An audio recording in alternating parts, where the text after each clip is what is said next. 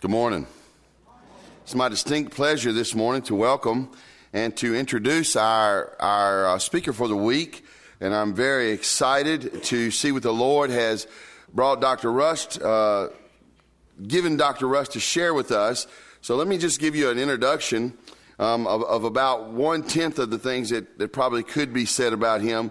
Um, I'm to tell you what, this guy's got. Uh, He's been a lot of places and done a lot of things. So this just is a synopsis. So you make sure you come to these dinners and sit close to him and pelt him with dozens of questions so that he has to answer and can't eat every night. That'll be, that'll be a special treat for him. Yeah.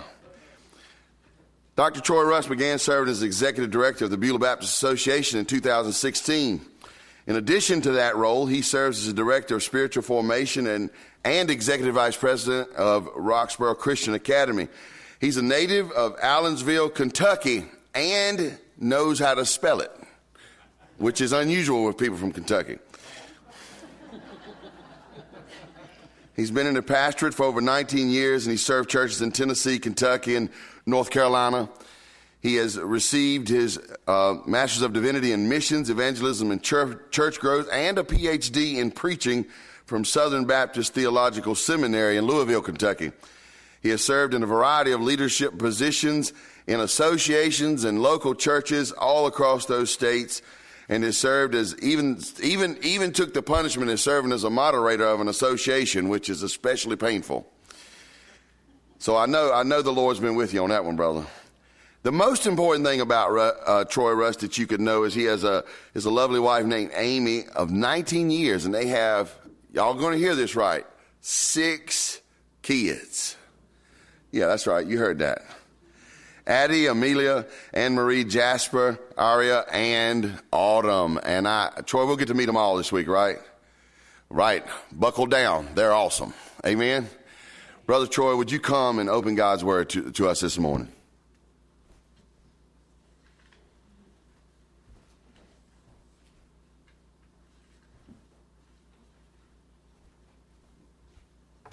Well, it's a privilege to be with you this morning and this week, and I hope I can live up to that introduction. Uh, that's a dangerous thing about introductions. We uh, have a tendency to oversell folks, but uh, God is good and His grace is abundant. And as we turn this morning to Joshua chapter 3, uh, my crew is here.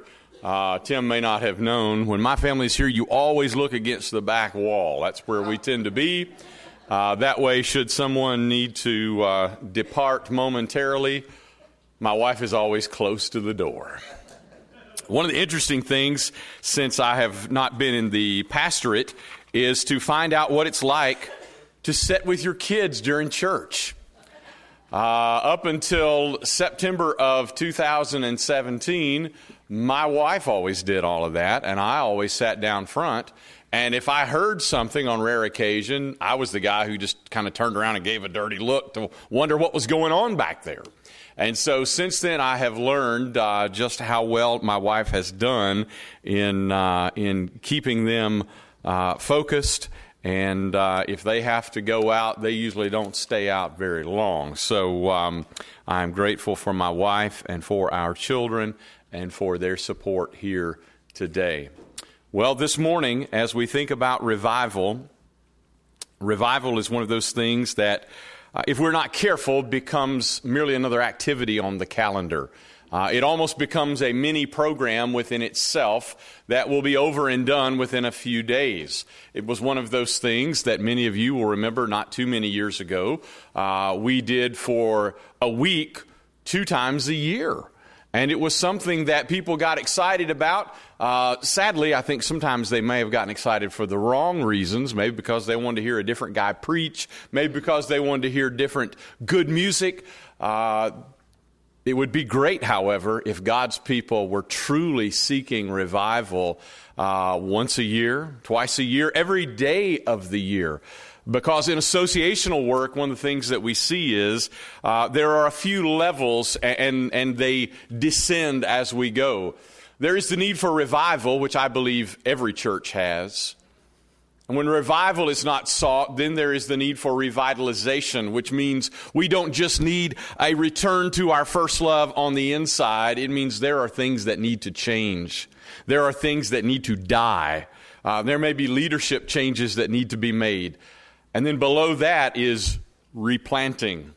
Uh, that means that a church is going to have a brand new leadership structure, going to have brand new leaders, probably have a different name, Eh, or else they will die. And that's the last one on the list. When the doors are closed, and when oftentimes either the building is handed over to someone else or the building is sold and the assets are liquidated. That's got to be a sad day. To realize that there are places where the gospel was boldly preached for many years, where God's people gathered for so many years, and then there came a day when it was another building. You see, when you take God's people in whom the Spirit resides, when you take them out of the church building, it's just another building. It's a fancier building uh, that's got some Christian markings on it, but apart from the indwelling of the Spirit of God in God's people, it is not a church. Now, the good news is today, uh, I don't think Theresa Baptist Church is in any danger of that extreme. But the truth is, it can happen. It's happened to much larger churches. Uh, it's happened when outside factors began to change and God's people were saying, No, we think we'll just do what we've always done.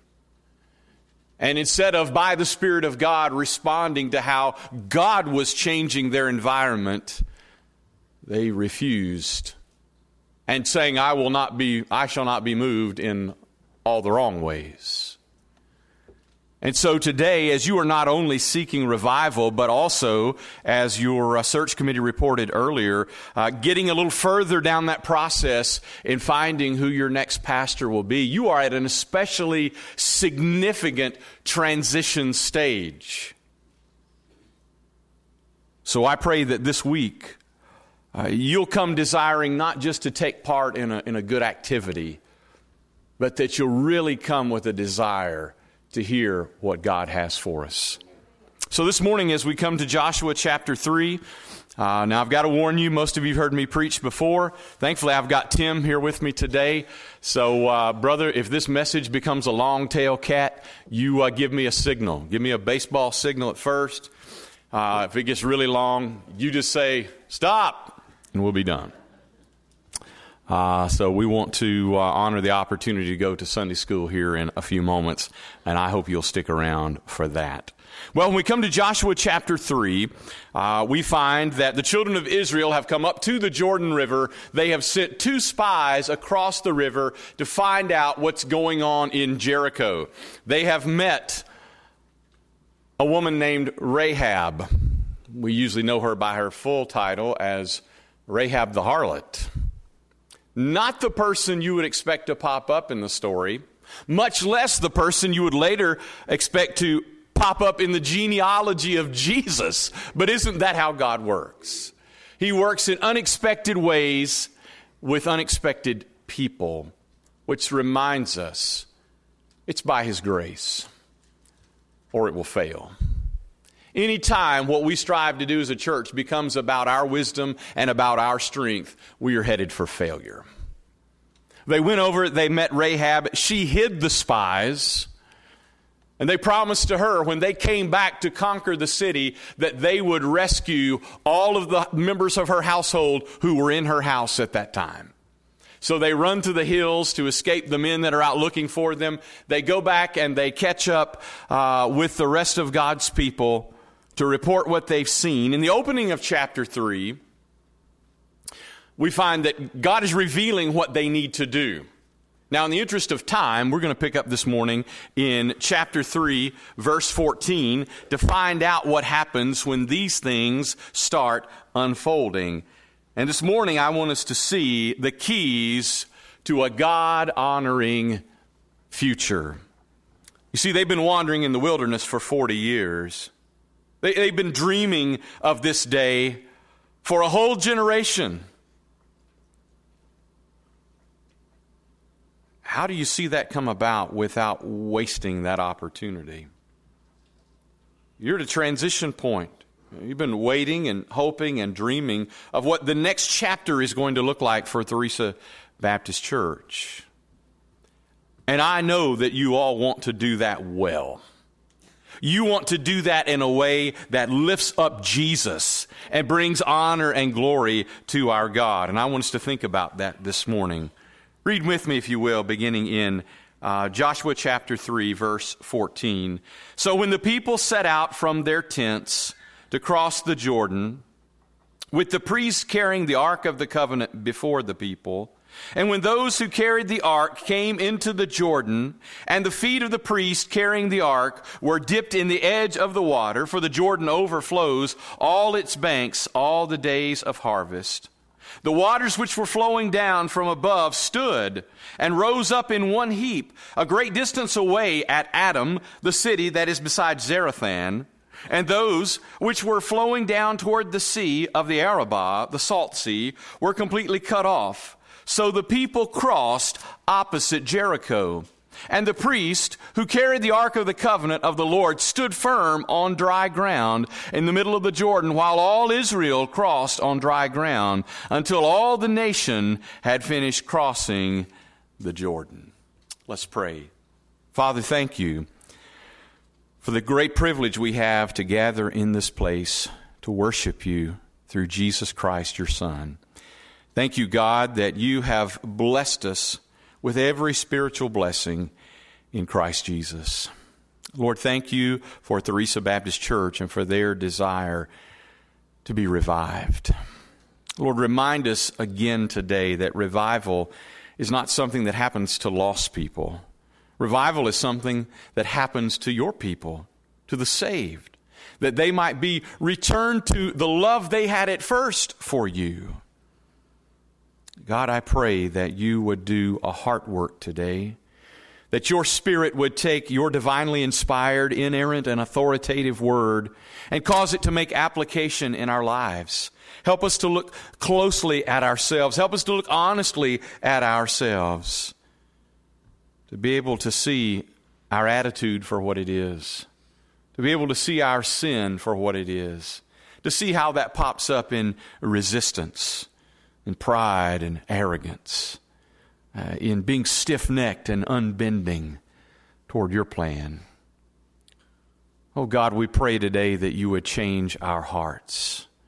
As we look at this ancient text and see this awesome event, as the children of Israel crossed over into this great next chapter, that many of their parents died in the wilderness before they ever saw it. Well, God, I pray that there would be no one who would perish on the wrong side of the river because of their unbelief. But Lord, that they would be able to come into uh, the promises of the next chapter uh, saying, Lord, here we are. We're ready to follow you. God, I pray that you would speak through me today. I pray, Father, that you would do a work uh, that only you can do by changing hearts, changing minds, drawing your people close to you. And Father, I do pray that if there's one here today that's lost without Jesus, uh, Lord, that they'd not be revived, that they'd be saved. That by your grace you might open their eyes, that they would see uh, their, their deadness, their separation from you, and by your grace, Father, that you would save them. Lord, that they would turn from their sins and turn to Jesus by faith. Oh God, we long to see your fingerprints on all that we do so that the glory would not go to us or, or to uh, our history, but the glory would go to Jesus Christ our Lord. For it's in His name we pray. Amen. When we think about these keys to a God honoring future, I want to challenge you this morning to be ready for God's plan for you. Now, that sounds kind of general, I know. To be ready for God's plan for you as a church, which means that you have to be ready for God's plan for you as an individual Christian, because every church is made up of individual believers. And if the individual believers are not walking with God, the church never will. And so when we think about that, I want to remind you that whatever God's plan is for your life as an individual, as a church, it's all ultimately about Him. Uh, one of the great travesties uh, of the prosperity gospel is not only that it's uh, theologically obnoxious, that life is all about health and wealth. Uh, the great issue is that it's ultimately not about God. It's ultimately about you and me and how fat and sassy we can be, how comfortable we can be for the few years we're down here on this earth. When the Bible tells us that however many years we have is ultimately up to God, whether or not we have comfort uh, is questionable. Some people will have it in abundance, some people will have a little, some people will have none. But that's not the ultimate concern. The ultimate concern is is God being glorified through your life? If, if, you're in comfort, when they see your comfort, do they see the glory of Christ? If you're in suffering, do they see the glory of Christ? Well, the children of Israel have experienced a mixture of that, including way more hardships than they ever would have desired, largely because of their own rebellion because of their own disobedience. You remember all of the first generation died in the wilderness except two men, Joshua and Caleb. Oh, to be a senior adult like Caleb when he was about 85 years old said, Give me the mountain. don't, don't let me cruise into retirement. Still, as an old man, he was willing to go and to conquer the toughest things that God had before him. And I want to see this morning four essentials. These are not maybes, these are musts to be ready for God's plan for you. Number one, you be, must be ready to follow God's leadership. As we come now to the close of Joshua 3, we see what happens first. Uh, they are waiting for a signal, and that is when the priest come by carrying the ark of the covenant that sacred box in which was the Ten Commandments, a jar of manna, Aaron's budding rod. That sacred box, that would be the thing that was put in the Holy of Holies when the temple was built, whose lid would be the mercy seat, uh, where the high priest would come in once a year and sprinkle the blood of the Lamb to represent the atonement of uh, sin for God's people. It was very sacred because it was the place where God caused his presence to dwell. And when they saw God's presence move, they knew it's time to go. I want to ask you this morning what motivates you to go? What motivates you to do this or to do that? Or to refuse to do this or do that as the people of Theresa Baptist Church? Is it because you realize well, man, the Spirit of God is on the move. We got to go. It doesn't matter whether we're ready or not. Uh, God is on the move. It's time to go. I can only imagine uh, what a, a, an awesome, uh, maybe even chilling occasion it must have been when they came out from their tents. Now, stop to consider the numbers. According to Numbers 2651, of the men 20 years old and older, just the men of fighting age, 601,730.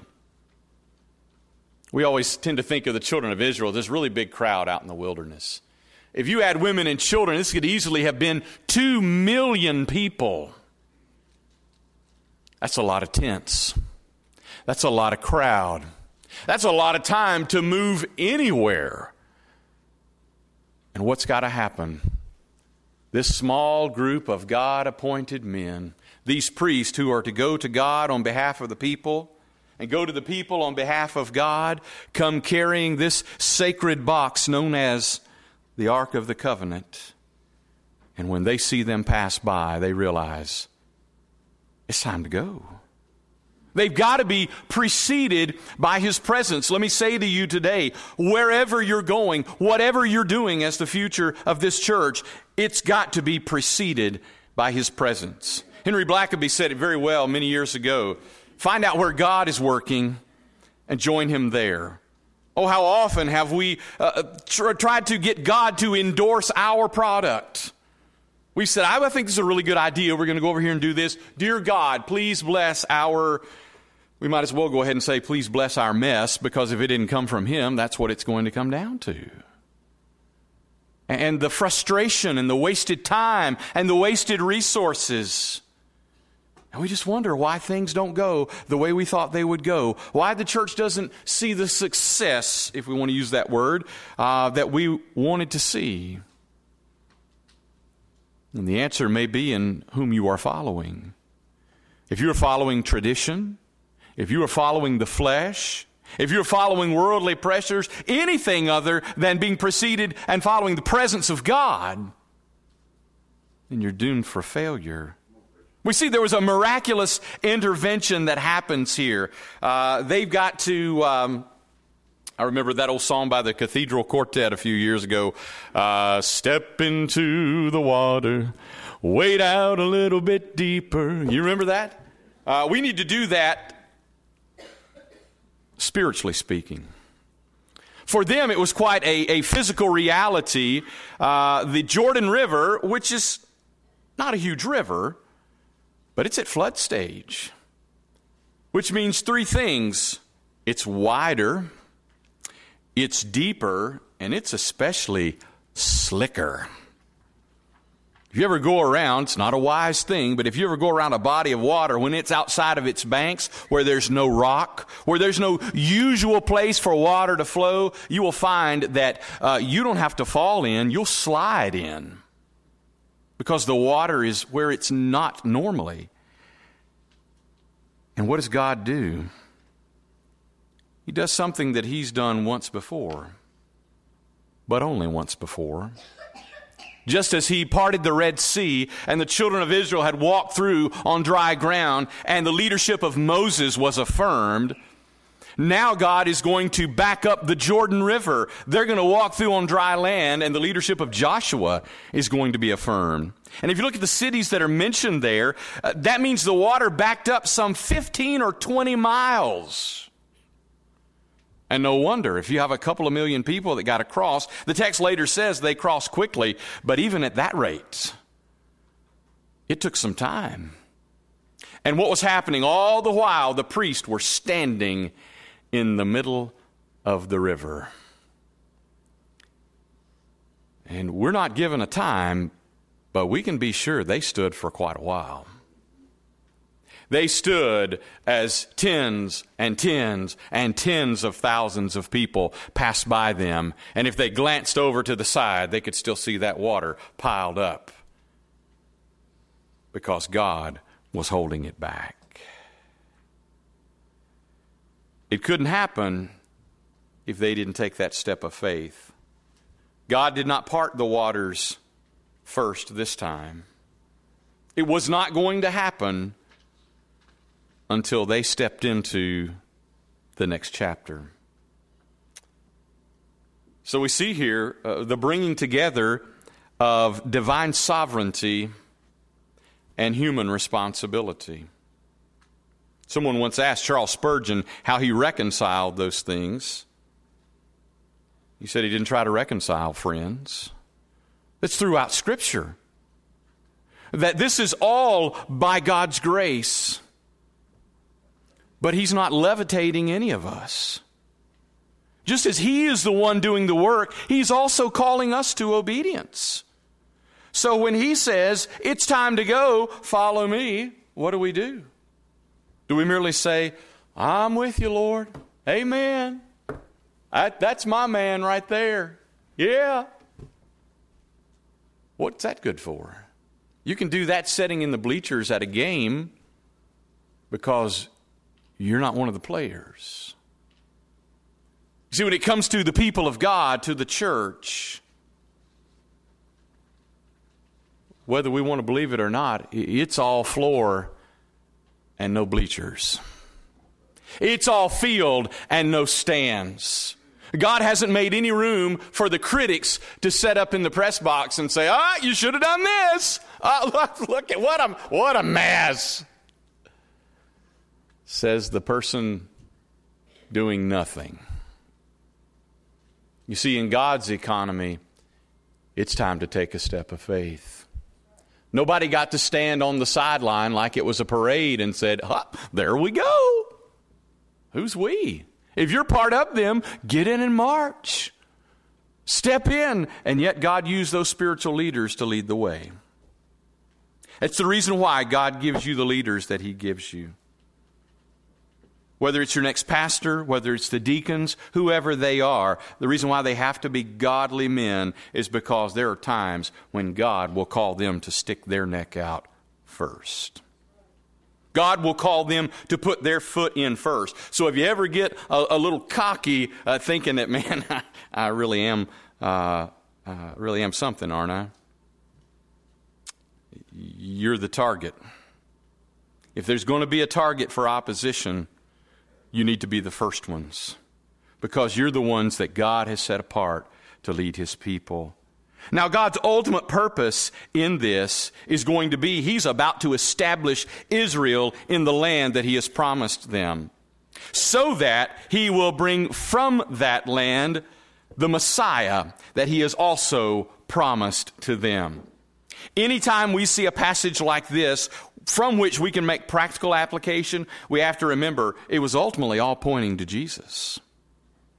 That you and I, though we be Gentiles, might be children of Abraham by faith. So I want to ask you this morning are you following God's leadership?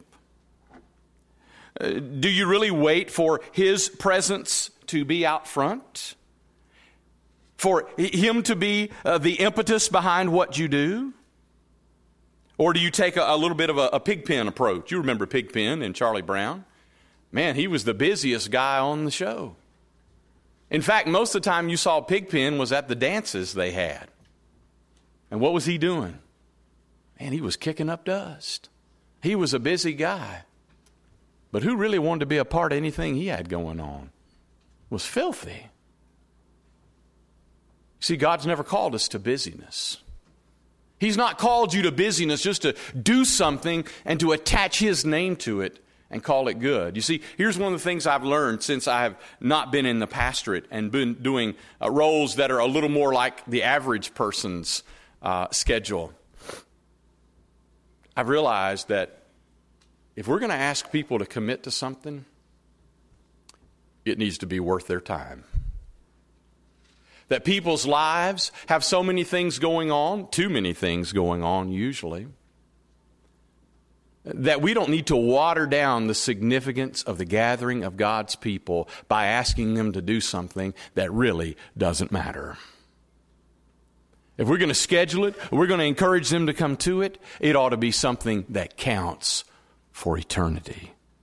Secondly, we not only need to follow God's leadership, we also need to give glory to God. When we cross over into chapter 4, verses 1 through 7. We're covering a lot of verses, but we're going to take them as we go. Now, when all the nation had finished crossing the Jordan, the Lord spoke to Joshua, saying, Take for yourselves twelve men from the people one man from each tribe, and command them, saying, Take up for yourselves twelve stones from here, out of the middle of the Jordan, from the place where the priest's feet are standing firm, and carry them over with you, and lay them down in the lodging place where you will lodge tonight. So Joshua called the twelve men whom he had appointed from the sons of Israel, one man from each tribe. And Joshua said to them, Cross again to the ark of the Lord your God in the middle of the Jordan, and each of you take up a stone on his shoulder, according to the number of the tribes of the sons of Israel. Let this be a sign among you, so that when your children ask later, saying, What do these stones mean to you? Then you shall say to them, Because the waters of the Jordan were cut off before the ark of the covenant of the Lord.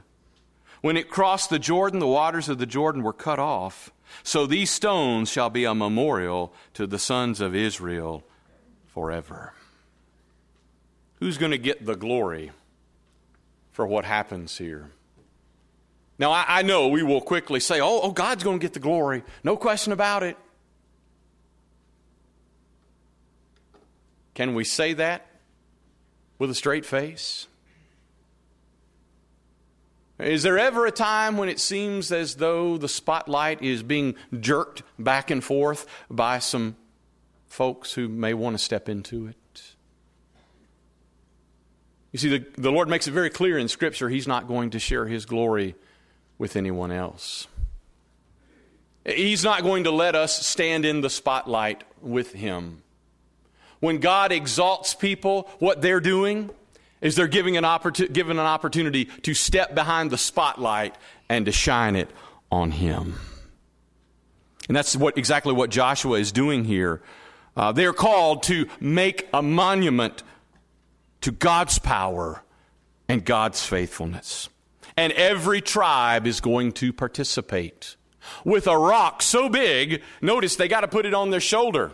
They don't just hold it in their hand. This is a sizable stone. They're all going to take it across the river, and they are going to do, in the old hymn, uh, Come Thou Fount of, of Every Blessing, it says, Here I raise mine Ebenezer. Hither by thy help I'm come. Now that sounds like old language because it is, but this is an Ebenezer, a standing stone, a memorial to the faithfulness of God. I've often noticed that, isn't it interesting that Charles Dickens in A Christmas Carol chose to name the bad guy Ebenezer? Because when the story is over, the fingerprints of God would be on that man's life. Now, we don't tend to raise Ebenezer's very often, and we live in a day and time when uh, we can have that kind of thing laser etched if we want to. The ultimate question is why? Why did we put a plaque there? Why did we put a stone there? God's purpose is quite clear. It is a witness to future generations, so that, in verse 6, so that when your children ask later, saying, What do these stones mean? The New American Standard adds the tail on that. What do these stones mean to you? Some translations is just, What do these stones mean? Literally, what do these stones mean to you? That doesn't mean uh, that the identity of God is up for debate that God is just whoever God is to you or whoever He is to me. No, He's saying you need to testify. Don't just claim to be a Christian, don't just claim to follow God. Let them know that the grace of God has made application in your life. What does He mean to you and to you and to you and to you? Are you ready to open your mouth and tell that story? Not just to your friends, he says to the generations to come, to your children. When they ask, What do these mean to you? Then you shall say to them, Because the waters of the Jordan were cut off before the ark of the covenant of the Lord, when it crossed the Jordan, the waters of the Jordan were cut off. They will let their children know God did it. God was here with us every step of the way so that that memorial is not going to be about the ancestors. You see, sometimes in, in the, the midst of trying to mark a significant event, we end up making it more about our ancestors, more about our history, than we make it about our God. Don't miss that. It's easy in the name of Jesus to make much of man and make little of Christ. It's not about the ancestors, it's about God. It's not ultimately about history, it's about worship. So that we might be reminded of just how faithful our God is. In the ministry of Christ, what is He doing? He is constantly giving glory to God. In John 13, he says this Now is the Son of Man glorified, and God is glorified in him. If God is glorified in him, God will also glorify him in himself, and will glorify him immediately. He's saying that the Son is here to glorify the Father, and in return, the Son will be glorified also we can spend a lot of effort bringing glory to us. And instead of God's glory being in the spotlight, God's glory is over there pulling the rope on the curtain. and we're in the spotlight. Friend, if that's the case, you need to change places. Uh, you need to realize that your purpose for being on stage is not center stage, but to set the stage for the hero. You work his curtain, you work his spotlight. You set his stand. You do whatever you need to do so that everybody sees this is our hero and his name is Jesus. Number three, we've got to move along quickly. Thirdly, if we're going to follow and be ready for God's plan, you have to follow your appointed leaders. Notice what God does through Joshua in verse 8. Thus the sons of Israel did as Joshua commanded and took up 12 stones from the middle of the Jordan, just as the Lord spoke to Joshua, according to the number of the tribes of the sons of Israel, and they carried them over with them to the lodging place and put them down there. Then Joshua set up the 12 stones in the middle of the Jordan.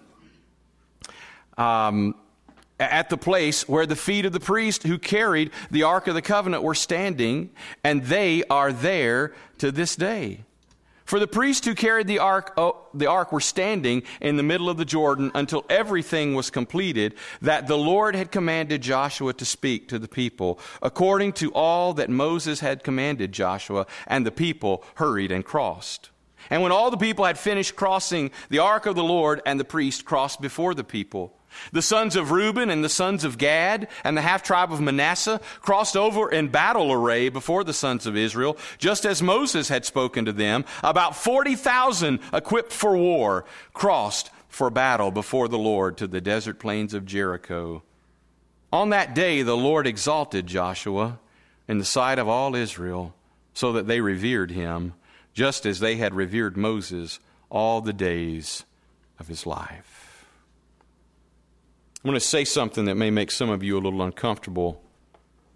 When God gives you a leader, it is for the purpose of leading. Because, oh, well, okay. I, I got you there. What's the big deal? I've come to realize that there are many churches who say they want a leader who want a manager. A leader leads a manager simply does what you told him to do.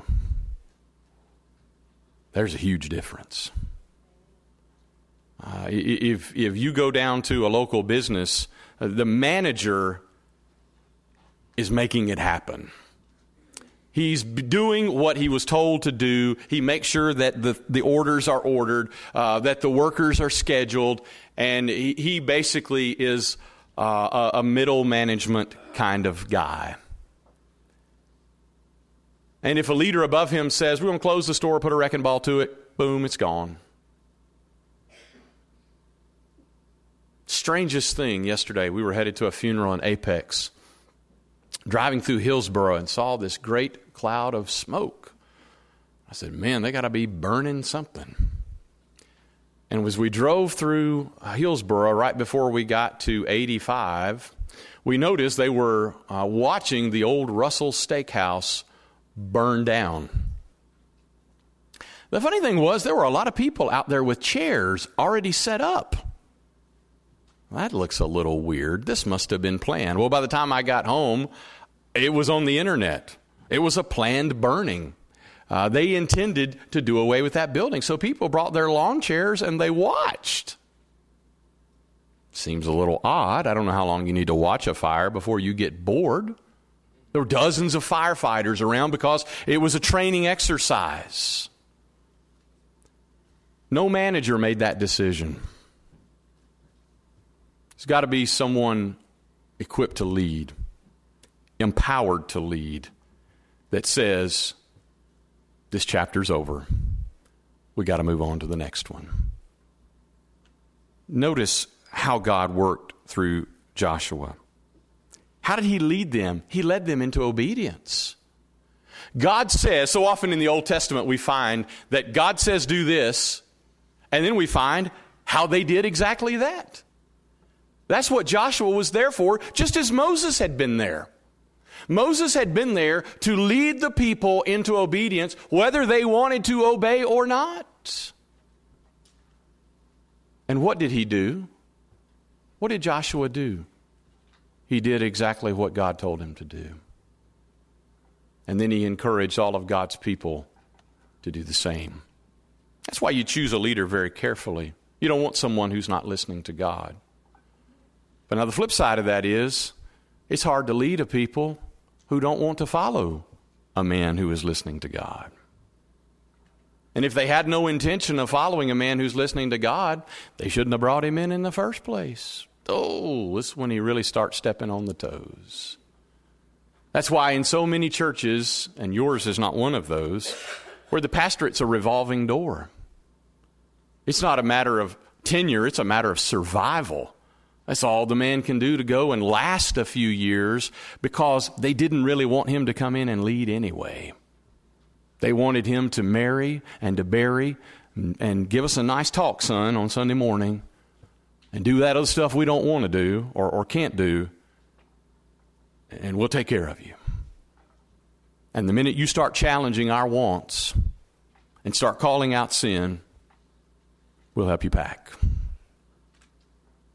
and it's a disgrace to God. And it happens every week.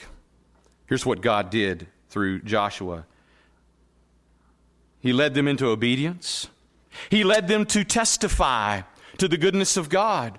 He was leading them to worship as they set those stones, and appears as though uh, even different stones that he himself set up in the middle of the river. He wanted to make sure that he was obedient, that in all of this, God's going to get the glory that it's never going to be about us. But don't miss this, he also leads them into battle. They're not going to Jericho for vacation. They're not crossing the river for a photo op. Those didn't exist back then, for one thing, but you know what I mean. It was not done merely for posterity. There's a reason why 40,000 men are ready to go to war. Because whether we want to believe it or not, there's always a battle just around the corner. And God sends in a leader to lead his people into, through, and out of battle. And when you don't have a leader or you refuse to follow a leader, what happens? It's like chickens. You ever seen chickens when a hawk flies over? Uh, they feel they can almost feel his presence, and they see that shadow going across the yard, and what happens? And they all run and they scatter. Welcome back for those of you who may have drifted off.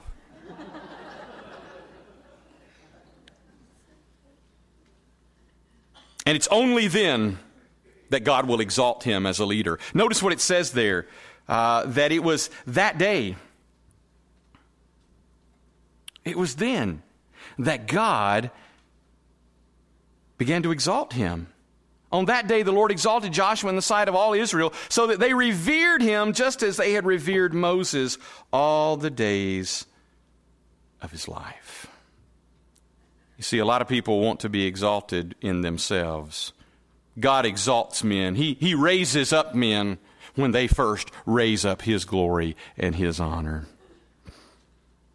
Hebrews 13, 17 says this Obey your leaders and submit to them, for they keep watch over your souls as those who will give an account. Let them do this with joy and not with grief, for this would be unprofitable to you. Your goal is not to win, your goal is to have a humble spirit and to be willing to follow as God leads. And by the way, when God sends you a godly leader, guess what he was first? A follower. What did Joshua do? He followed Moses for a generation. He knew what it was like to submit himself to leadership. I guarantee you, he wasn't jumping up and down and trying to manipulate the vote. Maybe I'll get to be the next guy.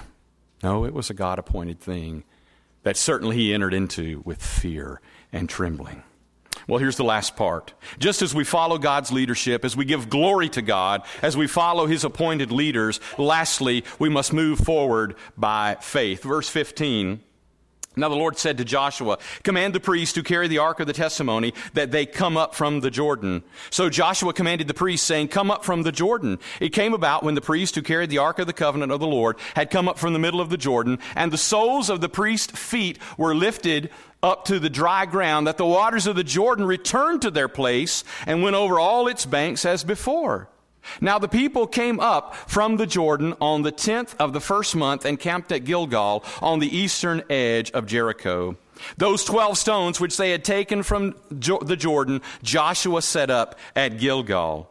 He said to the sons of Israel, When your children ask their fathers in time to come, saying, What are these stones? Then you shall inform your children, saying, Israel crossed this Jordan on dry ground. For the Lord your God dried up the waters of the Jordan before until you before you until you had crossed, just as the Lord your God had done uh, to the Red Sea, which he dried up before us until we had crossed. That all the peoples of the earth may know that the hand of the Lord is mighty, so that you may fear the Lord your God forever. Now it came about when all the kings of the Amorites who were before the Jordan to the west, and all the kings of the Canaanites who were by the sea, heard how the Lord had dried up the waters of the Jordan before the sons of Israel until they had crossed, that their hearts melted, and that there was no spirit in them any longer because of the sons of Israel. To move forward by faith, what does that mean? It means the Jordan's behind you. God did a miraculous work. And when it was time for it to be over, it was over. When the last priest lifted his foot up out of the water, it went right back to flood stage, just as it had been before. Be careful. Our tendency is to want to reproduce the victories of the past. Our dreams are, oh, only if we could go back to such and such year. Only if we could go back to such and such event. I want to remind you that the great works of God are seldom repeated. God only parted the waters twice in the history of man, and even those were nowhere near the same in scale. So instead of trying to live to, to see that uh, done again, when you're moving forward by faith, you're simply asking, All right, Lord, where, where do we need to go next? Who do we need to reach next? Uh, how can we be in the center uh, of your will as we go forward? The scripture says it was the 10th of the month. That was this time of year. It, it matches up to our March April season. It was the day that the Passover lamb was selected. It hadn't been that many years, 40 years, since that Passover happened. And it was time to be reminded of the faithfulness of our God. We wouldn't be crossing this Jordan had God not got us out of Egypt and first led us through the Red Sea and through all the trials of the wilderness. It's only because of all of that faithfulness in the past that we can go forward today. So the call is not to sit around and figure how we can recycle, but to pray, Lord, do it again. Uh, Lord, how can your glory be seen in 2019? We don't need two 1955s. We don't need two 1975s. We need your glory on display in 2019 and in 2020 and for however long the Lord tarries. They were celebrating the past as they looked at those stones, but they weren't stuck in the past. They were propelled forward by faith. And the world was taking notice. The kings around them were melting in fear. The promised land was theirs to take if they would just take it. God had already crushed the enemy from the inside out. And you see, the world's response is this there will either be a fear that leads to faith, or there will be a fear that doubles down on unbelief. Are you ready to meet them? And by the way, most of them won't walk through this door. You've got to go out there where they are. Because there are people out there by the grace of God that when they have that fear that leads to faith, they are shaken by the reality of God's work in your lives and in your church. They're just waiting for somebody to tell them what in the world is going on. I love the words of Lamentation 3. The Lord's loving kindness indeed kindnesses indeed never cease for his compassions never fail. They are new every morning. Great is your faithfulness.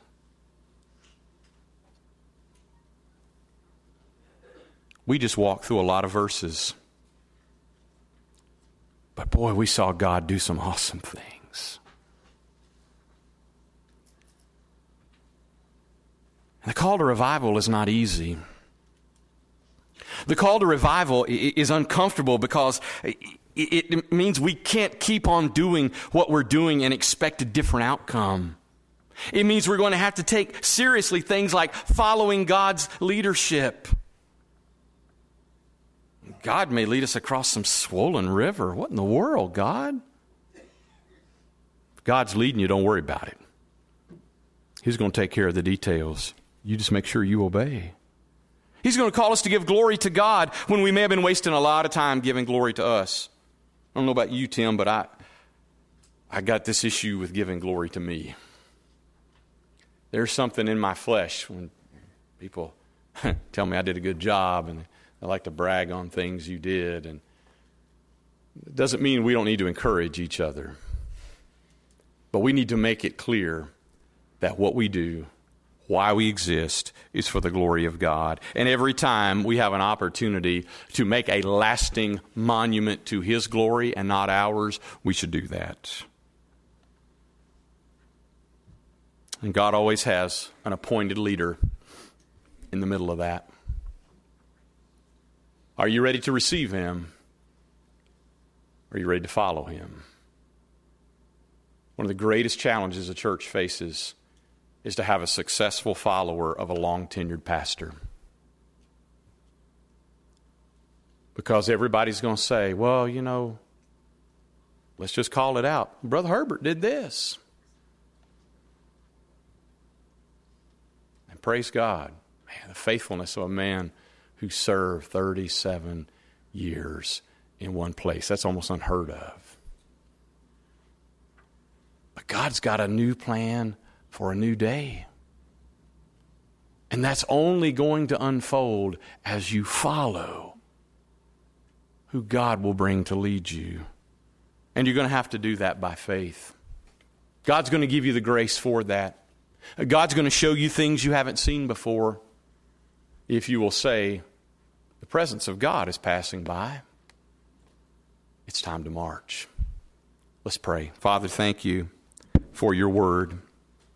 God, thank you for your awesome deeds among the children of Israel. God, I believe you desire to do awesome things at the Risa Baptist Church. God, do a work in the hearts of your people so that they might be ready to receive them. As we sing this hymn of response, Lord, show us where our hearts need to change. Show us where our minds need to change.